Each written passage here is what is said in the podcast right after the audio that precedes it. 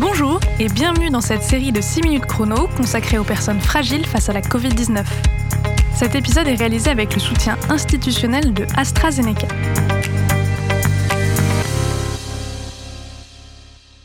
Les anticorps sont des acteurs incontournables de nos défenses car ce sont eux qui permettent une réponse rapide du système immunitaire. Ils peuvent aussi être utilisés en pharmacologie, on parle alors de traitement par anticorps monoclonaux. Pour en parler avec nous, je suis avec le docteur Cécile Janssen. Bonjour. Vous êtes infectiologue au centre hospitalier d'Annecy-Genevois et vous allez nous expliquer en quoi consistent les traitements par anticorps monoclonaux. Alors, les traitements par anticorps monoclonaux qui ciblent le virus. Ces anticorps permettent de former un bouclier immunitaire contre la maladie pour les patients les plus susceptibles de développer des formes aiguës, graves. Par exemple, les infections sont particulièrement graves chez les patients immunodéprimés parce qu'ils ne peuvent pas répondre de manière satisfaisante aux vaccins en fabriquant eux-mêmes les anticorps. Donc la perfusion d'anticorps déjà tout prêt leur permet d'avoir un, un outil et un bouclier pour lutter contre le virus. Et comment est-ce qu'ils sont obtenus ces anticorps? Alors, ces anticorps sont des anticorps qu'on dit euh, humains, avec une petite modification dans leur fabrication qui permet euh, qu'ils ne soient pas éliminés très rapidement par notre organisme pour qu'on puisse avoir euh, un bénéfice dans leur perfusion pendant plusieurs mois. Ils sont produits par une technique d'ADN recombinant que l'on met dans des cellules de hamster en laboratoire. Ces cellules de rongeurs vont permettre de produire en grande quantité et assez rapidement des anticorps. Alors, on est bien d'accord que ce qu'on nous injecte, c'est les anticorps. C'est pas l'ADN qui permet de créer ces anticorps. Tout à fait. Ce qu'on nous injecte quand on fait une perfusion d'anticorps monoclonaux, ce sont des anticorps qui sont déjà tout prêts, qui ont été préfabriqués avant qu'ils ne nous soient perfusés. Mais pourquoi est-ce que ces anticorps spécifiquement sont appelés monoclonaux? Alors les anticorps sont appelés monoclonaux parce que ils ont été conçus pour s'attaquer à une partie très précise du virus. Il s'agit d'une protéine qui est située à la surface du coronavirus. Cette protéine va l'aider à se fixer, la protéine spike, et à pénétrer dans les cellules humaines, cellules pulmonaires la plupart du temps. Et la notion de monoclonal, c'est parce que ça s'occupe de cette petite zone bien spécifique. Et dans le cadre de la Covid-19, est-ce qu'il s'agit exclusivement d'un traitement préventif? Alors oui, il s'agit d'un traitement préventif primaire, ce qui est de la prévention primaire, de la prévention secondaire. Donc lorsqu'on n'a pas encore rencontré le virus, il permet d'avoir une protection immunitaire qui sera active en cas de rencontre avec le virus. Il s'agit également d'un traitement préventif secondaire, c'est-à-dire une fois qu'on a rencontré le virus ou curatif précoce qui permet d'éviter l'aggravation de l'infection lorsqu'il est administré dans les cinq jours suite aux premiers symptômes et quand on a fait une PCR Covid et qu'elle est positive.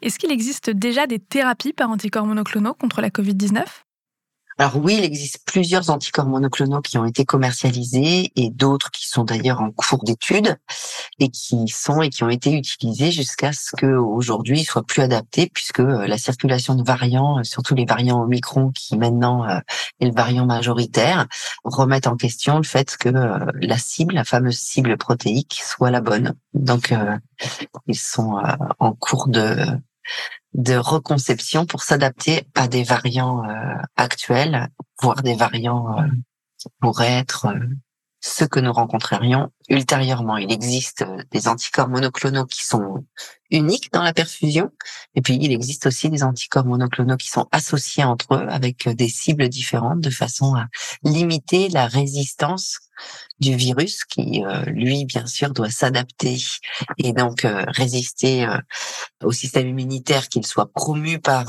un traitement comme l'anticorps monoclonal ou fabriqué par notre organisme comme quand on est vacciné. Quelle différence d'efficacité est-ce qu'il y a entre la vaccination et les traitements par anticorps monoclonaux? Ah, alors la notion d'efficacité. En fait, d'abord, quelle est la différence entre un vaccin et un anticorps monoclonal? Donc l'anticorps monoclonal n'induit pas la production d'anticorps par le patient, puisque ça, c'est le principe vaccinal. C'est-à-dire que je fais une vaccination, je fabrique moi-même des anticorps à partir euh, de la stimulation vaccinale. Euh, le vaccin est là pour m'apprendre à fabriquer les anticorps adaptés contre quelque chose, un virus, une bactérie que je n'aurais pas encore rencontré. Donc, il rend mon système immunitaire intelligent. L'anticorps monoclonal, lui, me fournit directement l'anticorps dont euh, j'ai normalement besoin.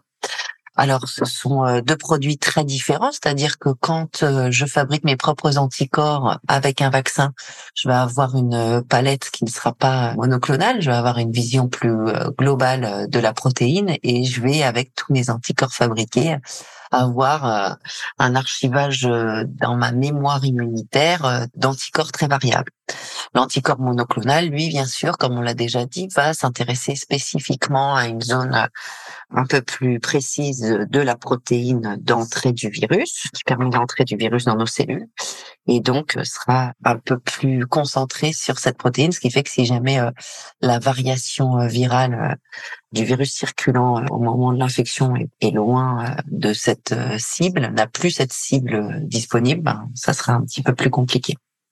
Quoi qu'il en soit, aujourd'hui, euh, la notion d'efficacité est remise en question pour les anticorps monoclonaux et concernant les vaccins, euh, avec la quantité d'anticorps euh, qui aura différentes cibles que l'on fabrique, on a encore de la pertinence à vacciner.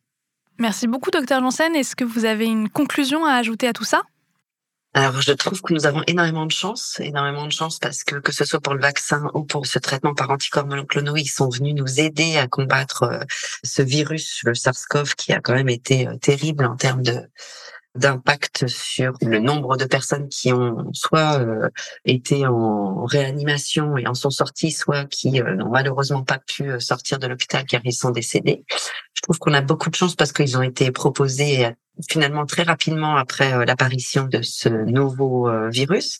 Euh, j'espère, je n'ai d'ailleurs pas de doute que les différentes compétences vont également s'associer pour nous permettre d'avoir de nouveaux anticorps monoclonaux pour les plus fragiles, puisqu'aujourd'hui, pour les immunodéprimés qui répondent pas du tout à la vaccination, pour les populations des plus âgées qui sont quand même les plus fragilisées par cette infection, qui répondent à la vaccination mais qui ont besoin d'un soutien si jamais malgré tout ils s'infectent, on a besoin de ces molécules donc on les attend plus adaptés pour euh, les euh, prochains virus et les virus actuels qui circulent.